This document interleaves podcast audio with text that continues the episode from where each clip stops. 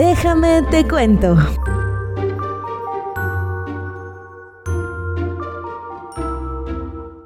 Muy buenas noches amigos y bienvenidos una vez más a su podcast favorito. Me tardé, ya sé, pero les dejé un aviso en las historias de Instagram y si no me siguen por allá, la cuenta está en la descripción del capítulo. Recuerden que también pueden comentar por Spotify o mandarme mensajes directos por Instagram. De todas maneras, yo intento estar al pendiente de todo. Una vez dicho esto, eh, no sé por qué se me están saliendo como gallitos de la garganta. Entonces, pues por ahí si escuchan un, pues no se me alteren, ¿ok? Es, es parte de, las... Es que he estado hablando mucho, he estado hablando mucho, entonces siento que estoy gastando mucho mi voz, eh, pero pues ni modo. En realidad, eh, no, no tengo una intro muy larga preparada, así que déjame te cuento de los sobrevivientes de los Andes. Advertencia. El contenido del siguiente capítulo es gráfico. Se recomienda discreción. Ok, para empezar vamos a ponernos en contexto porque en el último episodio yo les dije básicamente como que todo lo que había sucedido con el accidente aéreo, pero en este capítulo vamos a hablar ya bien, bien, bien de los sobrevivientes y de su larga y horrible travesía en los, me parece que fueron 72 días que estuvieron atrapados en la cordillera hasta que finalmente pues pudieron conseguir ayuda. Entonces, sí, vamos a estar hablando específicamente de todas las peripecias que tuvieron que atravesar. Hay momentos muy difíciles, hay momentos muy crudos, por eso la advertencia.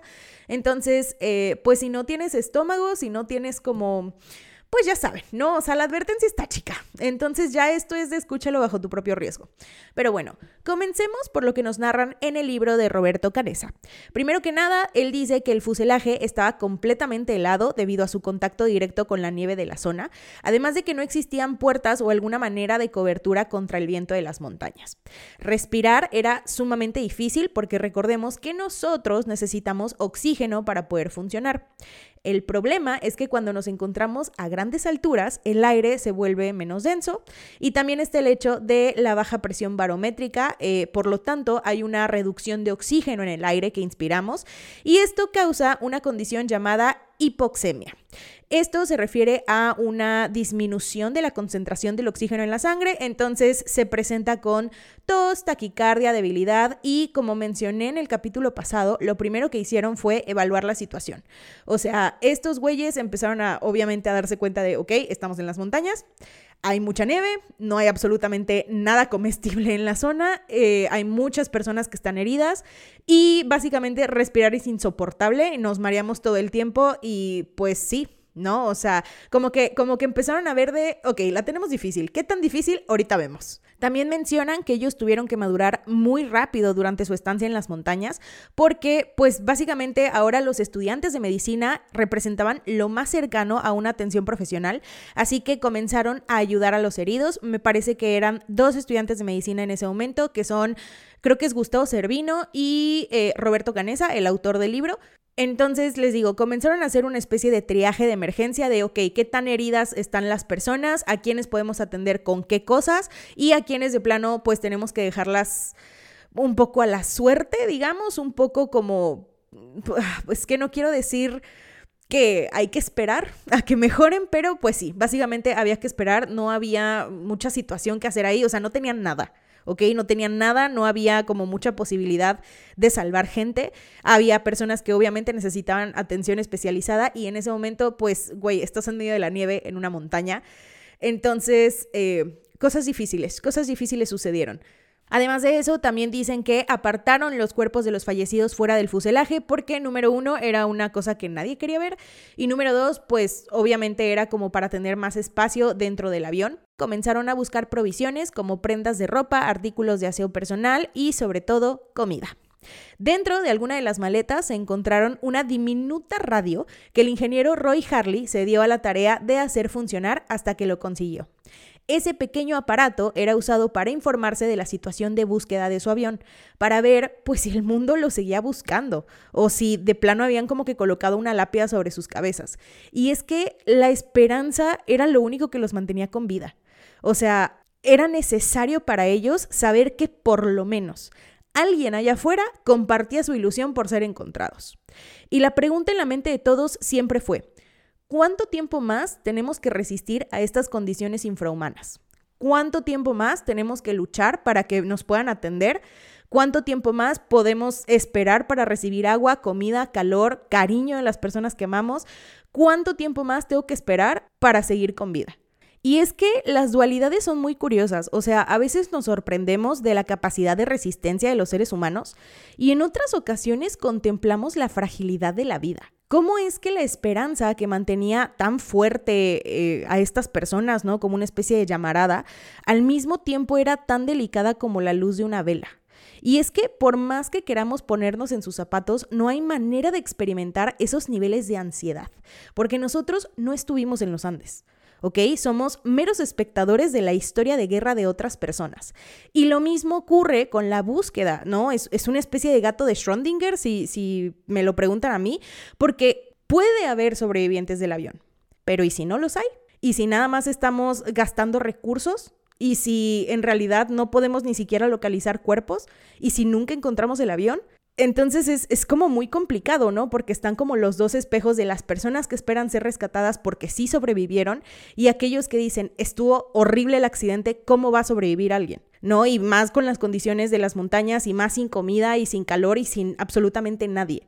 Y en todo caso, si existiera la remota posibilidad de que haya vida después de la caída del avión, ¿cuánto tiempo podrían seguir respirando bajo todas las dificultades de estar perdidos en la montaña? O sea es, muy complicado.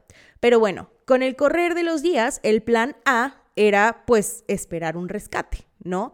Y ese plan eventualmente fue descartado. Fue descartado porque en esa pequeña radio informaron de la suspensión de la búsqueda y la reacción ante aquello que consideraban una posible solución y que ahora era solamente una muralla más que atravesar en el frío de los Andes, tuvo una reacción brutal. Y aquí tengo una partecilla del libro titulado Viven, que está escrito por Pierce Paul Reed, y cito lo siguiente. Los otros, que se habían agrupado alrededor de Roy al enterarse de la noticia, comenzaron a sollozar y a rezar entre todos. Menos Nando Parrado, quien miró con calma hacia las montañas que se elevaban hacia el oeste.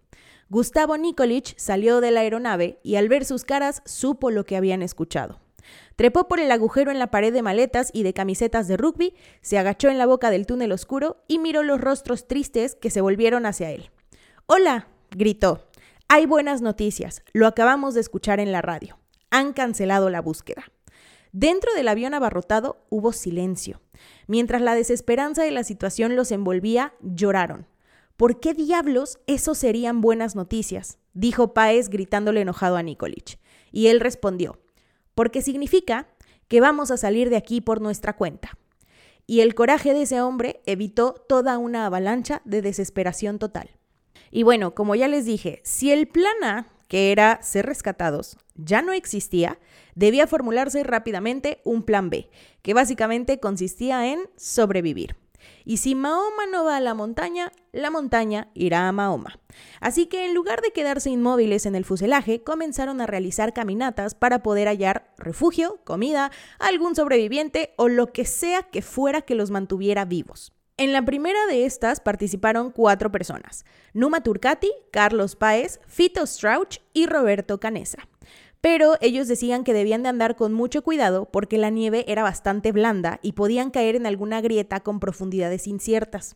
En ese recorrido se dieron cuenta de que respirar era más que difícil y que hacer esfuerzos físicos requería de mucha energía.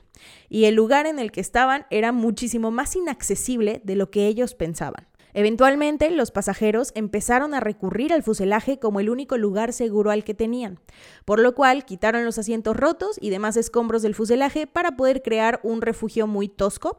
Usaron equipaje, asientos y nieve para cerrar el extremo posterior del fuselaje y protegerse del frío. Fito Strauch derritió nieve sobre planchas de metal que obtuvo de debajo de los asientos para poder obtener agua. Quitaron las fundas de los asientos parcialmente hechas de lana y los usaron para abrigarse. Además de eso, los sobrevivientes tenían muy poca comida. Específicamente, 8 barras de chocolate, una lata de mejillones, 3 frascos de mermelada, una lata de almendras, una lata de dátiles, caramelos, ciruelas secas y algunas botellas de ron. Durante los días posteriores al accidente, racionaron la comida en cantidades muy pequeñas para poder estirar sus existencias al máximo.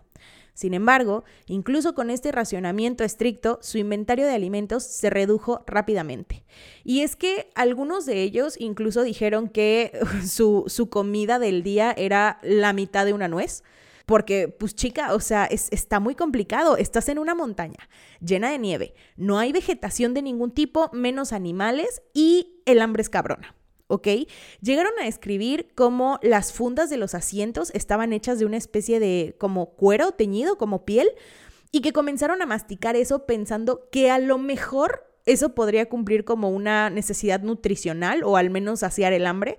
Pero la boca se les pintaba del tinte de los asientos y además eso en realidad ya no era cuero como tal, sino como una especie de material tratado para poder conformar pues las fundas de unos asientos. O sea, eso nunca se consideró como comida. Pero pues, güey, o sea, es que ¿qué haces? ¿Sabes? Es como las personas estas que luego las critican porque comen algodón y otras cosas así medias extrañas, que luego se ven como a deficiencias y que por eso las personas como que comen pared porque tienen deficiencia de calcio y esas madres.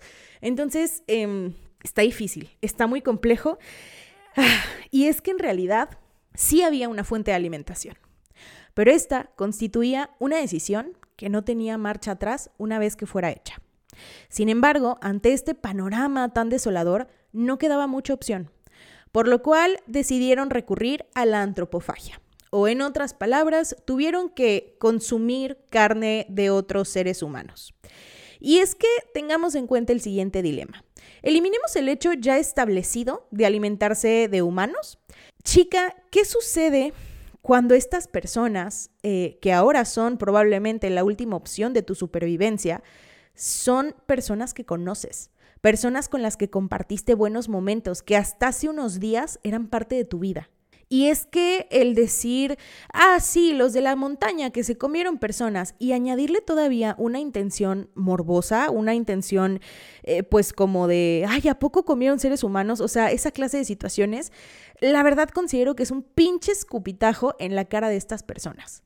Y sobre todo de Nando Parrado, o sea, él es uno de los sobrevivientes y él dice en su libro, y cito, a gran altura, las necesidades calóricas del cuerpo son astronómicas. Nos moríamos de hambre en serio, sin esperanza de encontrar comida, pero nuestra hambre pronto se volvió tan voraz que la buscamos de todos modos. Una y otra vez recorrimos el fuselaje en busca de migas, de bocados. Intentamos comer tiras de cuero arrancadas de piezas de equipaje, aunque sabíamos que los productos químicos con los que habían sido tratados en realidad nos harían más daño que bien. Abrimos los cojines de los asientos con la esperanza de encontrar paja, pero solamente encontramos espuma de tapicería no comestible. Una y otra vez llegué a la misma conclusión. A menos que quisiéramos comernos la ropa que llevábamos puesta, aquí no había nada más que aluminio, plástico, hielo y roca. Mientras tanto, Roberto Canesa plantea que él sabía que las proteínas que les podrían proporcionar los cuerpos era lo que podría ser la diferencia entre la vida y la muerte. Pero el decidirlo, ah, esa es una cosa completamente diferente. Porque a la larga podría traer muchas complicaciones. O sea, sí, a lo mejor los cuerpos estaban en medio de la nieve y el frío no detiene en realidad la descomposición, solamente la retrasa. Entonces, tenían únicamente cierto específico tiempo para que los cuerpos ya no fueran una fuente de alimento.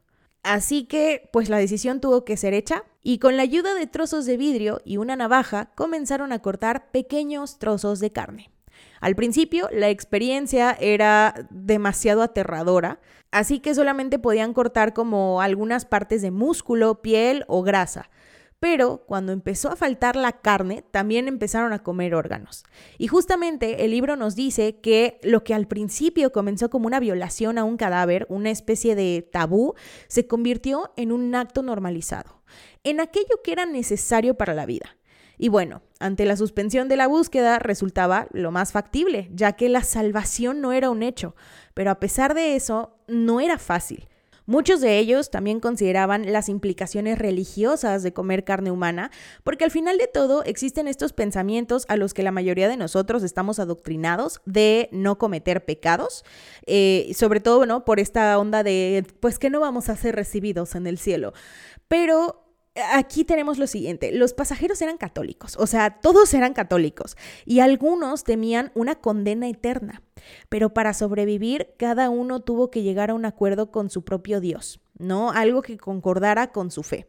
Por ejemplo, el sobreviviente Javier Methol, que había viajado junto a su esposa Liliana, la cual desgraciadamente falleció en la cordillera, bueno, ellos eran sumamente religiosos y se rehusaron a comer carne hasta que comprendieron que era la única posibilidad de supervivencia. También pusieron en tela de juicio el que la pareja tenía cuatro hijos que los esperaban en casa, así que eh, cometer canibalismo, eh, pues ellos mencionan que hablaron con Dios y lo convirtieron en su propia interpretación de la Eucaristía. Y bueno, no sé cómo funciona en otras religiones, pero en el catolicismo nos dicen, y cito, el que come mi carne y bebe mi sangre tendrá la vida eterna, y yo resucitaré en el último día. Tomad y comed, que este es mi cuerpo. Sin embargo, Roberto Canesa menciona que para él existían dos dioses dentro de la cordillera. Uno era el dios de la seguridad, el dios de los diez mandamientos, el dios de los no, no, de, o sea, el no robarás, el no mentirás. Y el otro era el dios amigo, aquel que estaba con él en esos momentos, al que le suplicaba salir de la cordillera, al que le hizo miles de, promesas que nunca cumplió, como si salimos de la cordillera voy a ir todos los días a las 7 de la mañana a misa y voy a, o sea, sabes, como esta clase de cosas que, que se hacen en momentos desesperados, porque él dice que ese era el Dios que lo veía en ese momento, que lo estaba así observando cómo se moría de hambre y que le dio la fuerza para pactar con sus compañeros que si alguien se moría, entregaba su cuerpo para que los demás lo usaran. Además de ello, recordemos que realizaban caminatas y por lo tanto aquellos que iban en búsqueda de provisiones, abrigo o cualquier señal de vida que pudiera ayudarles, eh, pues necesitaban la energía, necesitaban la proteína, entonces se tuvo que hacer. Además de eso, estas personas recibían una especie de trato privilegiado porque ellos necesitaban de toda la fuerza posible para enfrentarse a la tempestad de aquella zona. Se concentraban en la preparación física y mental. Obtenían mejor comida, mejor lugar para dormir y mejor abrigo. Incluso se llegaron a sentir excluidos dentro de su propia comunidad porque existían dos clases de personas dentro de los Andes. Los primeros, que eran las personas que se quedaban en el fuselaje, ¿no? Que lo convirtieron de alguna manera en su hogar. Y las otras personas que eran los que tenían que salir a ver qué era lo que les rodeaba. Y aquí considero necesario analizar lo siguiente. ¿Era más difícil quedarse o irse? Porque los que se quedan están ahí depositando sus esperanzas en los que se van, encerrados en sus propios pensamientos y atendiendo a los heridos pero los que se van también enfrentan dificultades cuando regresan con las manos semivacías o cuando se enfrentan a los problemas de andar en el área. O sea, ninguna de las dos situaciones era fácil, pero para nada. Y bueno, si bien estas salidas eran planeadas, cuando se enteraron que ya no había equipos de rescate buscándolos, hicieron un recorrido desesperado. O sea, ya en la total locura de, ok, ya nadie nos está buscando, necesitamos huir de aquí lo más rápido que sea. Dentro de esta caminata, pues, como les digo, fue bastante imprudente, así que calcularon mal el horario y pues tuvieron que dormir a la intemperie a una temperatura de 30 grados bajo cero. Numa Turcati regresó, según ellos, con la muerte en la mirada. Esa noche, la intemperie había sido otro golpe en la esperanza.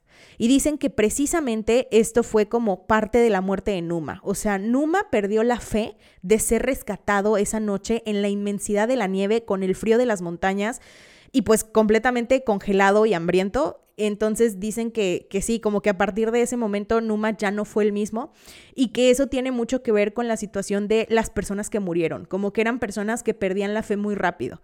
Cuando regresaron al fuselaje, los dientes estaban flojos por el frío y tuvieron que masticar la comida por ellos, como los pajaritos. Además de eso, les sobaron las extremidades por horas debido a la isquemia, o sea, a la baja circulación de sangre que padecían por la temperatura y que sus extremidades ya estaban blancas porque pues ya no corría sangre por ahí y ya están todos entumecidos. Entonces, alrededor de las 6 de la mañana del 29 de octubre, sintieron literalmente su propio entierro. Mientras dormían dentro de los restos del avión, de la nada solamente había frío y peso, ¿ok? Esto es llamado el alud. También es conocido como una avalancha. Este es el desplazamiento de una capa de nieve sobre una zona en pendiente que se dirige eh, ladera abajo con cierta velocidad y pues eso fue lo que les tocó a ellos. Roberto menciona que en los Andes hubo un periodo completamente blanco y cubierto por la nieve, y dice que ellos entraron al fuselaje temprano y que ese día a él le tocaba dormir en la mejor zona del avión, y que de pronto escuchó un zumbido y sintió como que algo lo golpeó duramente en el pecho, como una especie de bloque de hielo que se solidificó sobre él. También dice que recuerda que del miedo y de la impotencia se hizo pipí y que fue de hecho muy agradable sentir el líquido porque estaba calientito, ¿no? Estaba cálido. Eventualmente comenzó a perder la conciencia porque no podía respirar y reaccionó cuando Roy Harley lo desenterró. El impacto de oxígeno lo despertó. Se quedó de rodillas asimilando lo que había ocurrido y una vez que lo entendió, recordó que su amigo Daniel Maspons se había dormido junto a él. Así que se puso a acabar con las fuerzas que le quedaban. Él dice que quería morder la nieve, arrancarla, pero no sabía cómo. Y bueno, cuando lo encontró, eh, se topó con un cuerpo inerte y congelado. Esa noche perdieron a ocho personas más. Además de eso, también lo poco que habían logrado concebir como un espacio semihabitable era ahora una enorme capa de hielo Estaban además de todo descalzos y mojados. Después de tres días enterrados, lograron cavar un túnel a través de la cabina de pilotos hasta desatascar una ventana y eventualmente salir del avión. En los días siguientes se concentraron en rescatar su hábitat y decidieron ir en una nueva expedición que llevaría entre tres y cuatro días de ejercicio. En esta expedición, como una especie de milagro, encontraron la cola del avión. En ella había cajas de cigarros, abrigos, una botella de ron, azúcar, empanadas congeladas a medio comer y unas baterías. Y estas quizás podrían funcionar para reactivar la radio del avión.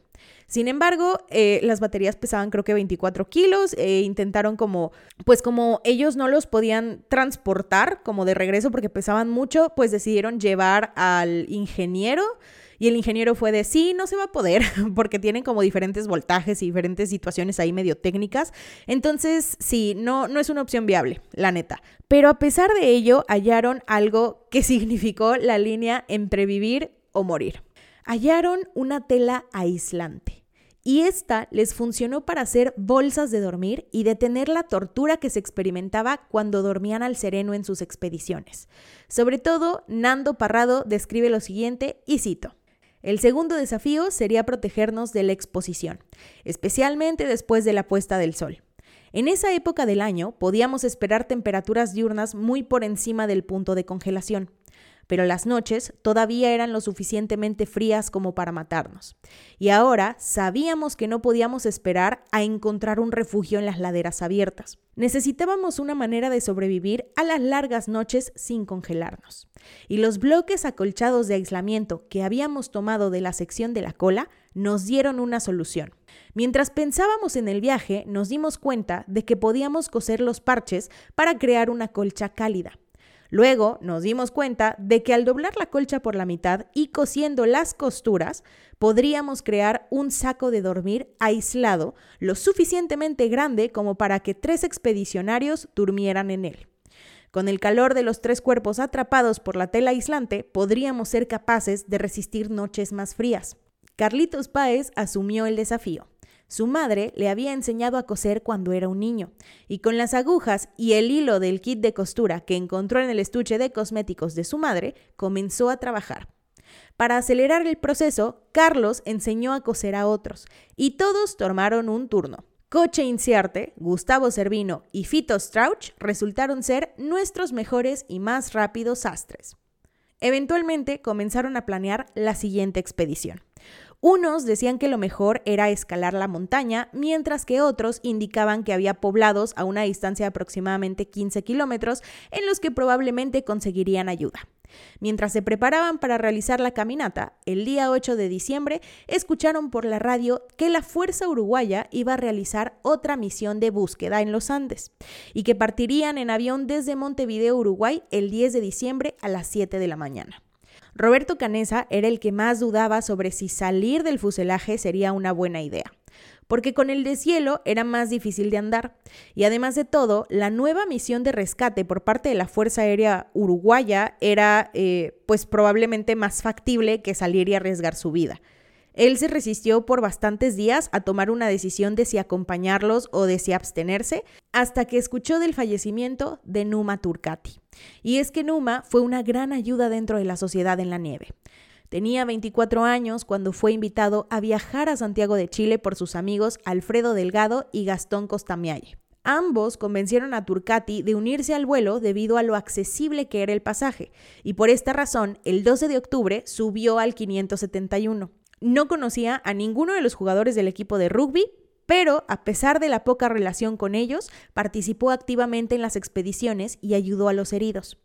En ese periodo, el 30 de octubre, cumplió 25 años, durante los días en los que esperaban ser rescatados y lo celebraron con un pastel de hielo. Numa, a pesar de la gran falta de alimentos, fue reacio a consumir carne humana procedente del cuerpo de los fallecidos y debido a múltiples infecciones en la espalda tuvo que permanecer inmóvil y dejar de ser parte de las expediciones. Declararon que su estado era muy delicado y que le sacaban hasta un litro de pus por día. Además, al dejar de comer, pesaba pues solamente 25 kilos al momento de su muerte y llevaba 61 días de supervivencia en la montaña. Debido a un cuadro séptico que se produce cuando el sistema inmunitario del cuerpo responde de manera extrema a una infección, lesionando sus propios tejidos y órganos, él falleció el 11 de diciembre de 1972 mientras dormía. Numa fue la última víctima fatal de la tragedia del vuelo 571 en la cordillera de los Andes. Durante sus conferencias, el sobreviviente Gustavo Servino cuenta que Turcati, al morir, había escrito un pasaje de la Biblia en la mano y cito. No hay amor más grande que aquel que da la vida por sus amigos. Según Roberto Canesa, eh, la muerte de Numa fue lo que lo impulsó a salir una vez más por ayuda, ya que Numa siempre había sido fuerte y generoso, y que si él había sido derrotado por las montañas, esto solamente aumentaba la probabilidad de que el resto se muriera. El día 12 de diciembre, cuando el sol apenas se asomaba, se despidieron de sus amigos y de lo que quedaba en el Valle de las Lágrimas. En esta nueva expedición participaron Nando Parrado, Roberto Canesa y Vicintín, que creo que le decían Tintín, y ellos comenzaron a escalar por la montaña hacia el oeste. Parrado vestía tres pares de jeans y tres suéteres sobre un polo. Llevaba cuatro pares de calcetines envueltos en una bolsa de plástico. No tenía equipo técnico, ni mapa, ni brújula, ni experiencia en escalar. Por su parte, Roberto llevaba igual tres suéteres, la bolsa de dormir, unos calcetines amarrados con comida y tres pares de pantalones, además de tijeras, hilo y agujas. También en una especie de momento para poderse ubicar, llevaba la brújula del avión. Su otro compañero llevaba la misma cantidad de ropa y además de todo la carga más pesada. Además, cada uno tenía cojines atados a los zapatos para poder caminar sobre la nieve.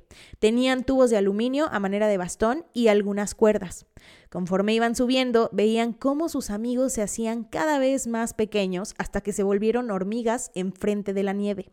Y fue en ese momento cuando se volvieron diminutos que ellos se dieron cuenta de que en realidad por eso nunca los habían encontrado, porque eran invisibles en la nieve, eran, vaya, motas de polvo. Además de eso, conforme subieron, se les empezó a dificultar mucho la situación de escalar porque había piedras sueltas que hacían pues todo más complicado porque no sabían en sí en dónde poderse apoyar. Además, a cada paso se hacía imposible el poder respirar debido a la altura a la que se encontraban. La nieve estaba calentada por el sol y hacía que se enterraran hasta la cintura sin poder avanzar mucho. El viento de la montaña era tan helado que parecía que iban desnudos por la cordillera y cuando se detuvieron para acampar estaban mojados, con frío, completamente agotados y fue cuando se dieron cuenta de que los planes no estaban saliendo como los habían hecho y que la misión era o morir o tratar de medio vivir. Y que en realidad nunca hicieron como una especie de estrategia de, ok, vamos a hacer un prueba y error, porque ese era su prueba y error, ¿no? O sea, o tenían éxito y encontraban personas o fracasaban y morían todos. Sin embargo, ante toda esta tempestad, cuando se instalaron en la bolsa de dormir que habían fabricado, se dieron cuenta de que había funcionado. No había ni viento helado, ni nieve, solamente silencio y calor. Cuando amaneció, siguieron el ascenso y a cada metro se detenían a respirar porque el oxígeno era insuficiente, hasta que Roberto Canesa alcanzó a ver dos caminos a lo lejos, pero no podía ser que sus compañeros regresaran sin estar seguro de que en verdad había senderos, porque pues sería como poner a todos en riesgo. Entonces, Nando eventualmente llegó a la cima a una altura de 5.180 metros, llamó a Roberto y este casi se desmaya al descubrir que la vista a su alrededor eran solamente montañas y más montañas. Y es que para todo esto ellos habían revisado unos mapas y decían de que no, en tal parte hay un poblado de no sé qué y que en el mapa pues los poblados se veían muy cercanos a la zona en la que ellos creían haber estado. Y entonces dice Roberto Canesa que en ese momento él se entristeció y, y tuvo como esta clase de explosión de emociones entre ira y tristeza y decepción y muchas cosas porque decía de que malditos mapas nos mintieron, aquí no hay nada, o sea, nada está cerca, esto es una mentira. Entonces, sí, o sea, chica, es que la frustración, imagínate, ellos dicen que cuando iban escalando, solamente como que decían de que, ok, ya casi llegamos porque nada más tenemos que llegar al siguiente punto, o sea, como que empezaron a plantearse metas un poco realistas y en lugar de ser de vamos a escalar todo esto, era como de vamos a escalar estos tantos metros y que cuando llegaban a ese punto solamente era más escalar y más escalar y más montaña y más montaña y no se acababa. Entonces, cuando fueron a la cima, pues era como, ¿a dónde vamos? ¿Qué hacemos? ¿En dónde estamos? No hay nada. A la mañana siguiente, los tres se dieron cuenta de que la excursión iba a demorar muchísimo más de lo que habían planeado originalmente. Así que Canesa y Parrado, eh, pues básicamente como que juntaron la mayor cantidad de comida para el viaje y Tintín acordó descender y volver junto a los demás sobrevivientes. Él improvisó un asiento de avión de trineo y regresó al lugar del accidente en solamente una hora. Mientras tanto, Parrado y Canesa caminaron durante varios días hasta llegar al estrecho valle que pues habían visto como que desde la cima de una montaña y pensaron, ah, bueno, a lo mejor por ahí podemos encontrar, chica, no sé, un río, un animal, algo para poder ayudarnos. Y cuando llegaron al valle se dieron cuenta de que había un río, que es el nacimiento del río San José, y siguieron todo ese río hasta llegar a la línea de nieve. Poco a poco empezaron a aparecer cada vez más signos de presencia humana. Primero, algún rastro de algún campamento, ¿no? Con latas tiradas y un fuego como a medio apagar. Y finalmente, en el noveno día de caminata, encontraron vacas. Y dijeron, chica, aquí debe de haber gente porque alguien debe de pastorear estas vacas y si no, pues no sé, bebé, de que la mato y me la trago, ¿sabes? Además de eso, fue la primera vez en la cual no tenían un, un, frío tan desolador porque ya habían cruzado la línea de nieve y en esos lugares ya no había como que tanto hielo en todas partes y pudieron encender un fuego decente y dormir más o menos bien. Esa noche en la cual vieron a las vacas, estaban muy cansados muy cansados y Roberto sí se planteó este pedo de, güey, no estoy seguro de que pueda continuar caminando. O sea, no estoy seguro de que pueda continuar con esta misión. Es probable que me muera muy pronto. Pero bueno, cuando continuaron con la expedición, en algún punto comenzaron a recoger leña para poder encender un fuego. Y en ese momento, uno de ellos vio a unos hombres y a un niño cabalgando al otro lado del río. Parrado los intentó llamar, intentó como gritarles, pero el río como que sonaba demasiado fuerte, entonces no lo escucharon. Sin embargo, uno de los, de los, me parece que fue el niño, le dijo como a otro de que, güey, ahí hay gente.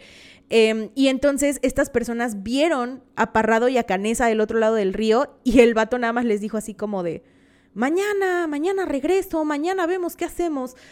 Entonces ellos decidieron quedarse a la orilla del río esperando a que el hombre en verdad volviera al día siguiente. Y el 21 de diciembre de 1972, este güey regresó. Escribió una nota con un lápiz diciendo, he mandado a un hombre hasta donde están ustedes, díganme qué desean. La ató a una piedra con una cuerda y la lanzó al otro lado del río. Parrado respondió la nota escribiendo lo siguiente. Vengo de un avión que cayó en las montañas. Soy uruguayo. Hace 10 días que estamos caminando. Tengo un amigo herido más arriba. En el avión quedaron 14 personas heridas. Tenemos que salir rápido de aquí y no sabemos cómo. No tenemos comida. Estamos débiles. ¿Cuándo nos van a buscar arriba? Por favor, no podemos ni caminar. ¿Dónde estamos? El hombre le dijo que lo entendía y les lanzó una tela con pan y queso que devoraron, mira, sin dejar migajas, chica. Y dicen que el queso estaba como sucio del piso y que les valió madre. Pues sí, bebé. O sea, llevas llevas 70 días sin comida y llevas 10 días caminando, bebé, pues te comes lo que haya, ¿sabes? De que lo que sea. Y bueno, el hombre que los vio se llama Sergio Catalán. Esta persona era un arriero chileno que conversó brevemente con otras dos personas que eran sus hijos y uno de ellos recordó que hace varias semanas el padre de Carlos Páez, o sea, de uno de los sobrevivientes, había pasado a preguntar a su casa si habían escuchado del accidente aéreo en los Andes y que en ese momento dijeron, no, no sabemos qué onda y, y pues, ¿qué quiere, no? Además de eso, los arrieros dijeron, güey, no pensábamos que alguien siguiera con vida porque es muy difícil esa zona. Así que el arriero cabalgó 10 horas hasta conseguir ayuda en la comisaría de Puente Negro. La policía de Puente Negro le transmitió la noticia a los eh, del ejército de Chile, específicamente en San Fernando, y luego ellos se comunicaron con el ejército en Santiago. Mientras tanto, Parrado y Canesa fueron llevados a caballo hasta los Maitenes, en donde les dieron de comer y pudieron descansar. Ellos dicen que esa noche fue como la gloria, o sea que fue la mejor noche de sus vidas, que era como seguro y cálido y había, o sea, les habían dado como frijoles de comer y que fue la mejor comida que han comido nunca. Em, entonces, ay no, pobres, pobrecitas personas, la verdad. Em, ellos habían caminado, les digo, por 10 días, aproximadamente unos 60 kilómetros. Y es que, o sea, reunamos como que todas las situaciones. Desde el accidente aéreo, Roberto Canesa había perdido casi la mitad de su peso y ahora pesaba únicamente 44 kilos.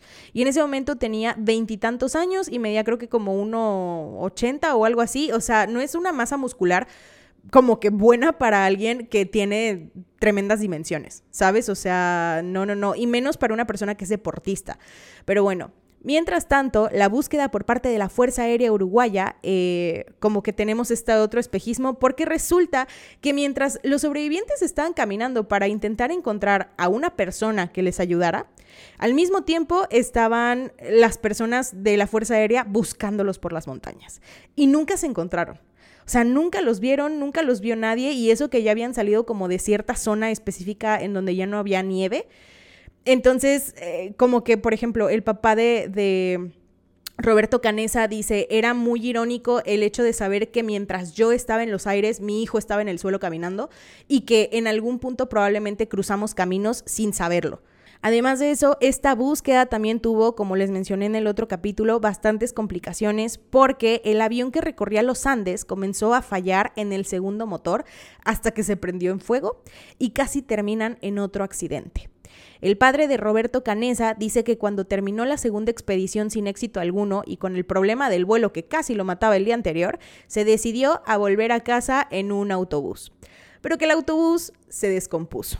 Entonces, eh, pues fue como de madre, o sea, el avión se descompone, el autobús se descompone, de que Dios no quiere que yo llegue a mi casa. O sea, eso es lo que quiere. Dios no quiere que yo llegue a mi casa a darles la pésima noticia de no hemos encontrado a mi hijo, no hemos encontrado a tu hermano, a, también a tu hijo, esposa, o sea, está todo mal, está todo muy mal. Entonces él dice que se dirigió, creo que estaba en Buenos Aires o algo por el estilo eh, y que creo que tenía como un primo ahí que tenía un departamento y que dijo, ok, ¿sabes qué? Me voy a ir en taxi al departamento de esta persona y que cuando iba en el taxi el conductor le dijo que si había escuchado del accidente del avión uruguayo y él pensó, o sea, Roberto, perdón, el papá de Roberto pensó como de, ¿cómo es posible?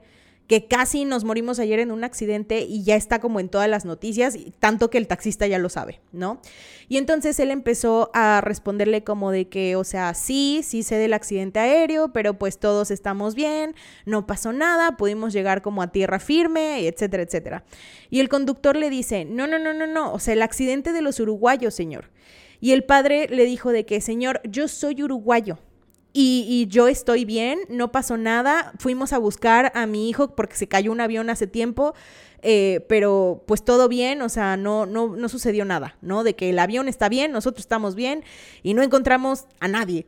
Y el conductor le dijo, no, no, no, es que no has escuchado la radio. O sea, el, el avión de los uruguayos, los que jugaban rugby, ese avión tiene sobrevivientes. Dos de ellos salieron de las montañas. Y en ese momento el papá fue de, ¿qué? ¿Cómo? Perdón. Y el señor pone la radio, el taxista puso la radio, y las primeras palabras que escuchó fueron las siguientes. Roberto Canesa y Fernando Parrado, los dos sobrevivientes que llegaron a los Maitenes. En ese momento, el padre de Roberto Canesa comenzó a gritar, ese es mi hijo, mi hijo es el que está en la radio y dice que el taxista se detuvo y lo abrazó y los dos empezaron a llorar de la emoción y que de hecho no le cobró la carrera porque de la emoción el vato ni siquiera podía contar los billetes y el señor fue como de, no, no, no, vámonos, tienes que encontrar a tu hijo, ¿no? Pero ahí no acaba todo porque pues al final de cuentas necesitamos saber cómo rescataron a las demás personas. La Fuerza Aérea de Chile puso a disposición a tres helicópteros. Todo esto para poder rescatar a los accidentados. Volaron en eh, pues ciertas condiciones un poco complicadas, pero pasaron por los maitenes y eventualmente llegaron como a donde tenían que llegar, que era a platicar con Parrado y Canesa, porque ellos sabían en dónde estaba el avión y cuando la niebla se disipó alrededor del mediodía, Parrado ofreció guiar a los helicópteros al lugar en donde se habían estrellado. Había traído el mapa de vuelo del piloto y llevó a los helicópteros montaña arriba hasta donde estaban los demás sobrevivientes. Uno de los helicópteros permaneció en los maitenes como a manera de reserva por si algo ocurría, y mientras tanto los pilotos estaban asombrados por el difícil terreno que los dos expedicionarios habían atravesado hasta conseguir ayuda. En la tarde del 22 de diciembre de 1972, los helicópteros llegaron a los sobrevivientes. Debido a la altura, pudieron rescatar solamente a la mitad de las personas, mientras que cuatro rescatistas se ofrecieron para pasar la noche junto al resto de sobrevivientes, que eran siete, me parece, eh, que todavía se quedaron en las montañas una noche más para esperar su rescate al día siguiente. Eventualmente los trasladaron al Hospital de Santiago de Chile y fueron tratados por una gran variedad de condiciones como mal de montaña, deshidratación, congelamiento, fracturas, escorbuto y malnutrición. En circunstancias normales, pues los rescatistas también habrían recuperado los cuerpos de los fallecidos para poder ser enterrados, pero el avión se había estrellado en territorio argentino, así que la Fuerza Uruguaya como que no podía interceder por ahí, así que los rescatistas chilenos dejaron los cuerpos en su lugar para que las autoridades argentinas se pudieran hacer cargo. El ejército fotografió a los cuerpos y cartografió como toda el área. Y obviamente, ¿verdad? Pues entre las fotografías y entre el ver los cuerpos y así, pues fue cuando se dieron cuenta de eh, la antropofagia. Los sobrevivientes explicaron que habían comido algo de queso y otros alimentos que habían llegado consigo y que después consiguieron plantas y hierbas locales. Y todo esto obviamente era una mentira a manera de tapadera porque ellos querían contar los detalles de su supervivencia, específicamente esa parte un poco tenebrosa todavía. Em, pues en privado, ¿no? A sus familias, lo cual estaban en todo su derecho de hacer. Y es que aquí ya me encabroné. Aquí ya me encabroné porque hubo un montón de rumores detestables de gente terrible acerca de cómo los sobrevivientes habían matado a algunos de los demás por comida. O sea, literalmente los pintaron como inhumanos y salvajes de, no, es que ellos le dieron casa y sacrificaron personas para poderse alimentar, cuando este obviamente no era el caso y cuando estas personas tuvieron que pasar por muchos dilemas morales y, de conciencia que probablemente nunca van a poderse recuperar de eso, lo cual es como de, y si te callas el hocico mejor, ¿eh? A veces hay que cerrar el hortito, o sea, no es de a huevo opinar en el grupo. Pero bueno, el 23 de diciembre se publicaron noticias sobre la necrofagia, reportada como canibalismo. Y esto se publicó en todo el mundo excepto en Uruguay. El 26 de diciembre, dos fotografías, malamente tomadas, por cierto, por miembros del Cuerpo de Socorro Andino de una pierna humana a medio comer, fueron retratadas en las portadas de los periódicos chilenos El Mercurio y La Tercera. Ambos periódicos informaron que todos los sobrevivientes habían recurrido a la necrofagia para poder sobrevivir y sobre esto Roberto Canesa nos dice lo siguiente y cito. Después de que llegué a Montevideo, comencé a recorrer los hogares para tocar el timbre en la casa de mis amigos que permanecieron en la montaña y contarles a sus familias lo que nos había sucedido, lo triste que había sido y por qué habíamos tenido que hacer lo que hicimos para sobrevivir. Además, les llevaría los objetos de cada uno de los muertos que había recogido Gustavo Servino desde el primer día. Ni siquiera pretendía que me entendieran porque sabía que eso no estaba a mi alcance.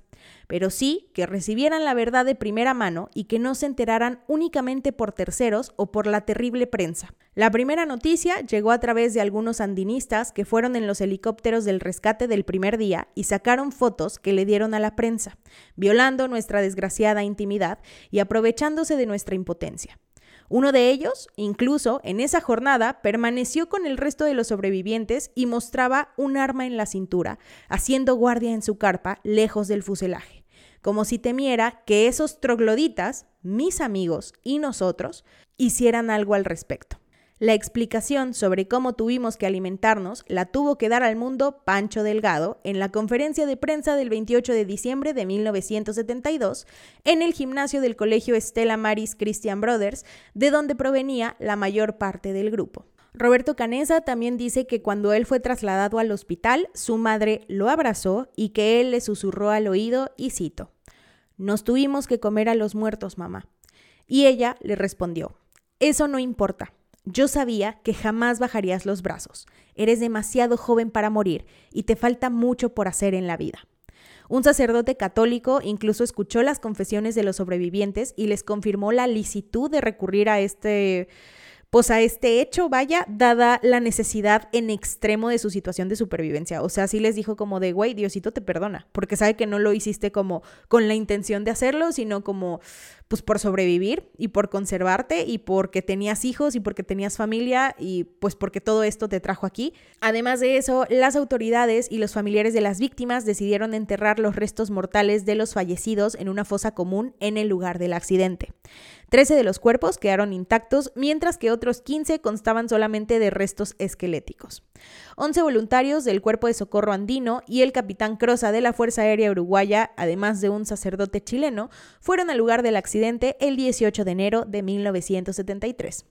No se permitió para el entierro como la asistencia de familiares y además de todo cavaron una tumba aproximadamente de unos em, a unos como 400 metros, 800 metros del fuselaje y construyeron un sencillo altar de piedra cerca de la tumba y le colocaron una cruz de hierro encima.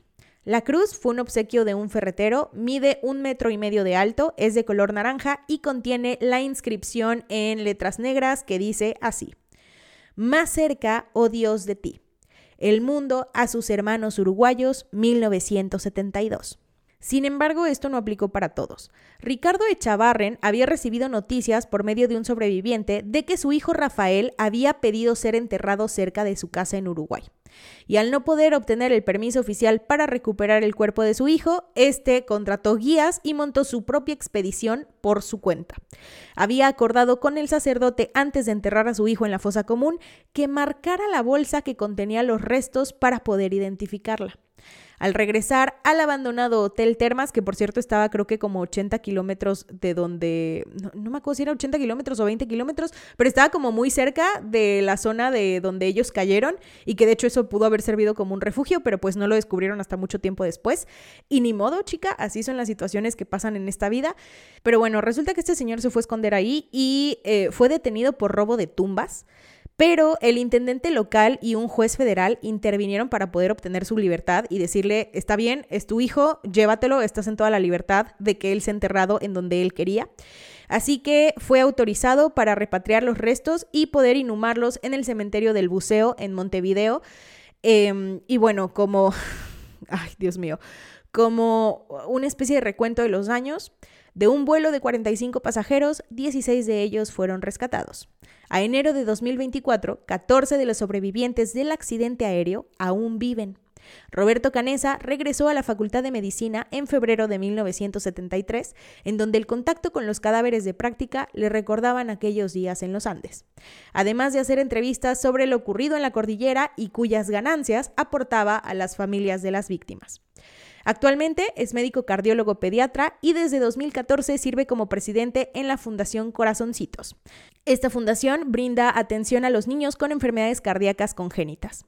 En 2019 fue nombrado miembro honorario del American College of Cardiology y además de eso ha sido galardonado con el Premio Nacional de Medicina de Uruguay en tres ocasiones. La valentía de los sobrevivientes en condiciones extremadamente adversas se ha descrito como un faro de esperanza para su generación, que muestra lo que se puede lograr con perseverancia y una determinación en presencia de probabilidades insuperables y ponerse a trabajar para lograr un objetivo común. El lugar del accidente atrae a cientos de admiradores de todo el mundo que le rinden homenaje a las víctimas y a los sobrevivientes y tratan de comprender cómo fue que lograron sobrevivir.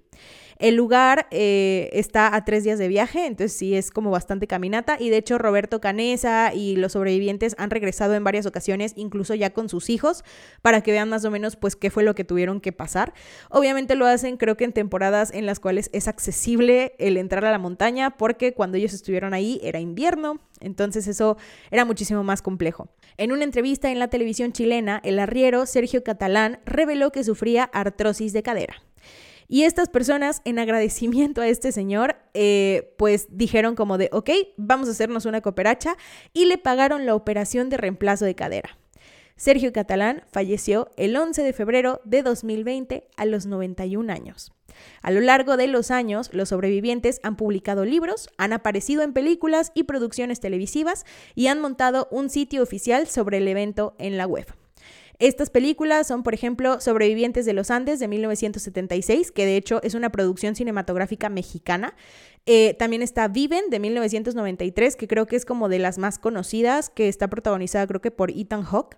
También han publicado eh, Alive 20 Years Later, que es un documental de 1993, producido y dirigido eh, por Jim Fullerton Smith, y narrado por Martin Sheen y en este exponen la vida de los sobrevivientes 20 años después del accidente. También hay uno que es La Sociedad de la Nieve de 2007, escrito y dirigido por Gonzalo Arijón y este es un documental entrelazado con ciertas escenas dramatizadas. Y finalmente La Sociedad de la Nieve de 2023, protagonizada por Numa Turcati, que no me acuerdo cómo se llama el actor, Enzo... Enzo algo, chica, no me acuerdo cómo se llama, pero bueno. Este largometraje en español está dirigido por Juan Antonio Bayona y les digo, está disponible en la plataforma de Netflix. Y eso ha sido todo por el capítulo de hoy. Nos vemos luego. Si te gustó esto, no olvides darle en seguir para que te lleguen notificaciones cada que suba un nuevo capítulo. Se abarcarán temas como asesinos seriales, hechos históricos, sucesos paranormales, personajes de la cultura pop, cold cases, desapariciones y mucho más. Mi nombre es Giseli y buenas noches.